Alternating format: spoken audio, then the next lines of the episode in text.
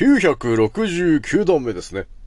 創造船オメガ号宇宙一の免疫力マスター、青木丸でございます。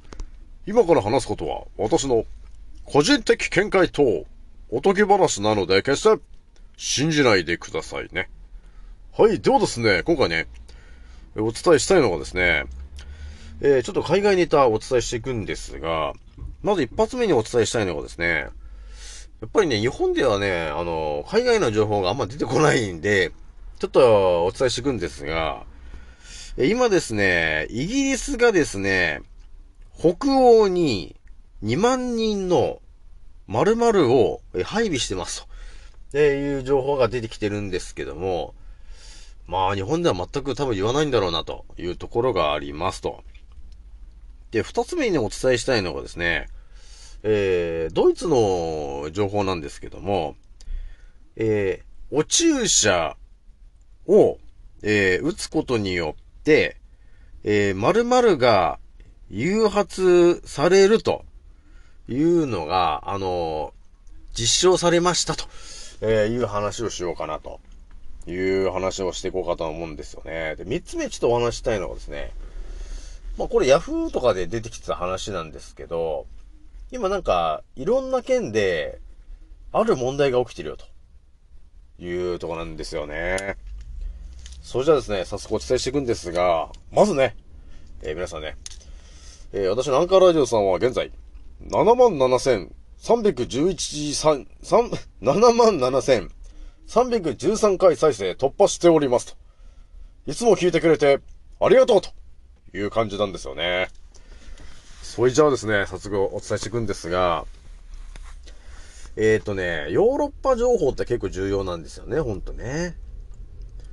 でね、何が起きてるかっていうとですね、今ね、イギリスが北欧に2万人の〇〇を配備しているという今情報出てきているんですけど、昨日もなんかさ、アメリカのさ、あの戦艦とかが地中海の方に集結してるよみたいな話あったと思うんですけど、あのね、今ヨーロッパの方がね、非常に熱くなってるからね。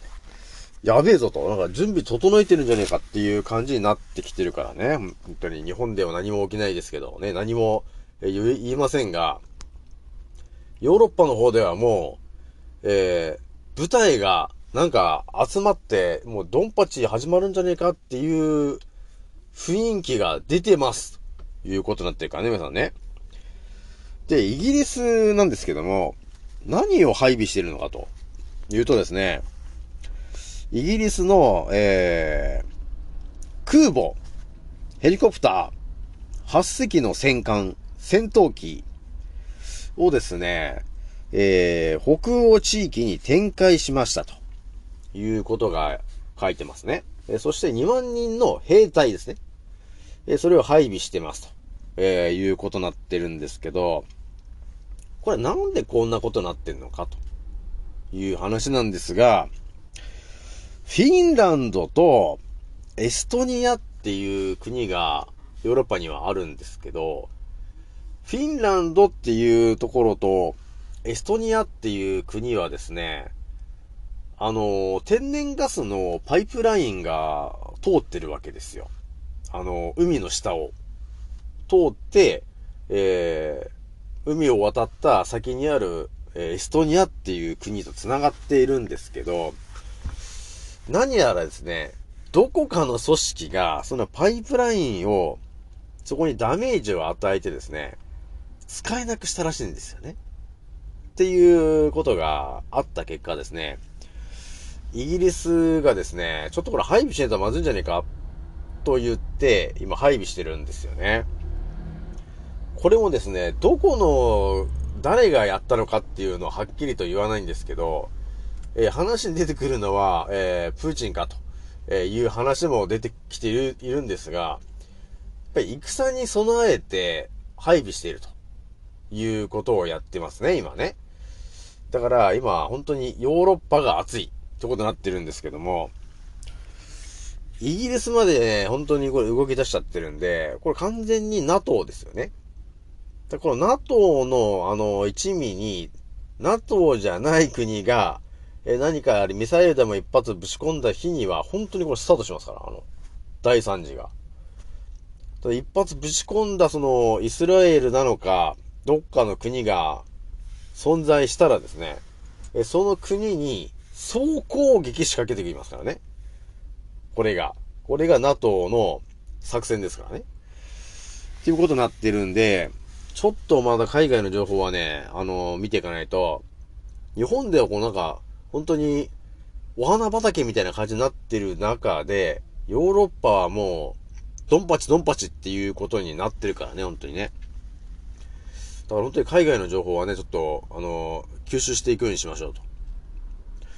まあ、調べる、みんな調べてないと思うんですけど、調べたいと思ったらね、まあ、ヨーロッパの言葉で調べると、ガンガン出てくるんですけどね。まあまあ、でも一応まあ私がお伝えしているので、私のやつ聞いてもらえればいいかなというところでございます。で、二つ目がですね、えー、ドイツの記事なんですけど、お注射を打つことによって、えー、〇〇が誘発されると、っていうのが実証されましたの話なんですが、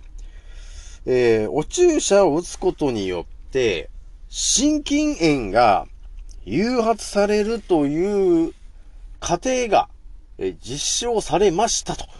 えー、いうことをドイツの研究者が発表してます。これはどういうことかというとですね、あの、お注射打ってる人が、ね、スポーツかなんかやってる時にバタバタなんか即死してたりとか倒れたりしてたと思うんだけど、まさにこの話が本当だったんですよねっていう話。なんかね、あの、インの棒のロンダーとかね、えー、デの、デのも、デの、デの間か、デの間なんじゃねえか、とかっていろいろ言ってたと思うんですけども、ドイツがね、ドイツの研究者がちょっともう発表しちゃったんだね。だから、お注射を打つことによって、え心筋炎になるんです。っていうのを、だからもう、はっきりと実証しちゃっていますっていうことが出ているので、え特に日本人、ね、今、え、6発、7発撃ってる方いると思うんですけども、えー、気を抜くと、えー、心筋炎でコテと言っちゃいますよ。まあ、それを打ってたんだねっていうことになるので、えー、皆さんね、ちょっと心筋炎に気をつけてくださいということなんですからね、皆さんね。あの、ガチで、えー、実証しちゃってる人がいるので、ドイツの人はね。なので、えー、本当でしたというところでもう打たないでくださいね、というところですからね。で、三つ目にちょっとお伝えしたいのが、日本の記事でちょっとあったんですけどね。岡山県の方で起きてた話なんですが、これね、何の話かっていうと、えー、水道の中に、私も少し前にお伝えしたんですが、ちょっと体に良くないものが、えー、20倍ぐらい入ってるよと。っていう情報が入ってたわけ。で、えー、水道水飲まないでね、みたいな話まで出てたわけなんですよ、と。で、この話ってなんか少し前にさ、ヨーロッパの方でさ、えー、次はね、と、水のね、えー、水に関するやつを仕掛けてきますよ、みたいなこと言ってた人いると思うんですけど、まあ、ちょっと日本でもね、ちょっと水に関する、えー、被害が結構出てきちゃってるな、というところがあるので、ちょっと水に皆さんね、ちょっと注意してもらえるといいかな、というところがあります。勝手に混ぜられてもね、我々わかんないからね、ほんとね。なので、特に水道水、ちょっと経過しておいてもらって、一応今回あの、岡山なってましたけど、少し前には本当なんか長野とかさ、なんかいろんなところで、その、例のね、えー、体に悪いものが、えー、見つかっちゃった、見つかりましたみたいな話出てたと思うので、ちょっと注意して、ちょっと警戒しといてもらいたいなというところがあります。でやっぱりね、あのー、水道水ってまあ体に良くないんで、やっぱりね、あの、身近な、えー、湧き水スポット。ちょっとそこはちょっと皆さんね、ちょっと今のうちにちょっと開拓しておいてもらった方がいいかな。この先のこと考えるとね。だから飲む水とか、ご飯とかさ、そういう炊く時の水って、やっぱり、えー、水道水じゃないのをできれば使ってもらった方がいいのかなというところがあるからね、皆さんね。だからちょっと警戒していこうぜというところでございます。でね、まあ、いろんな話もバーっとこう、してきたんですけども、じゃあもうね、あの、あと二つぐらいちょっとまたお伝えしたいのが、私もね、まあいろいろ世界の情報を集めてると、あの、今ね、なんか予想してないことが起きてて、それ何かというとですね、あの、タイ、タイって国が今あると思うんですが、なんかね、今大洪水が起きてて、えー、あのね、も、ものすごい数の人が、あの、大洪水に飲まれちゃってるわけですよ、と。っていうのが起きてたわけなんですよ。でもなんか日本で全然なんか言ってないなーってのがあったんですよね。で、もう一つが、なんと今、インドの方で、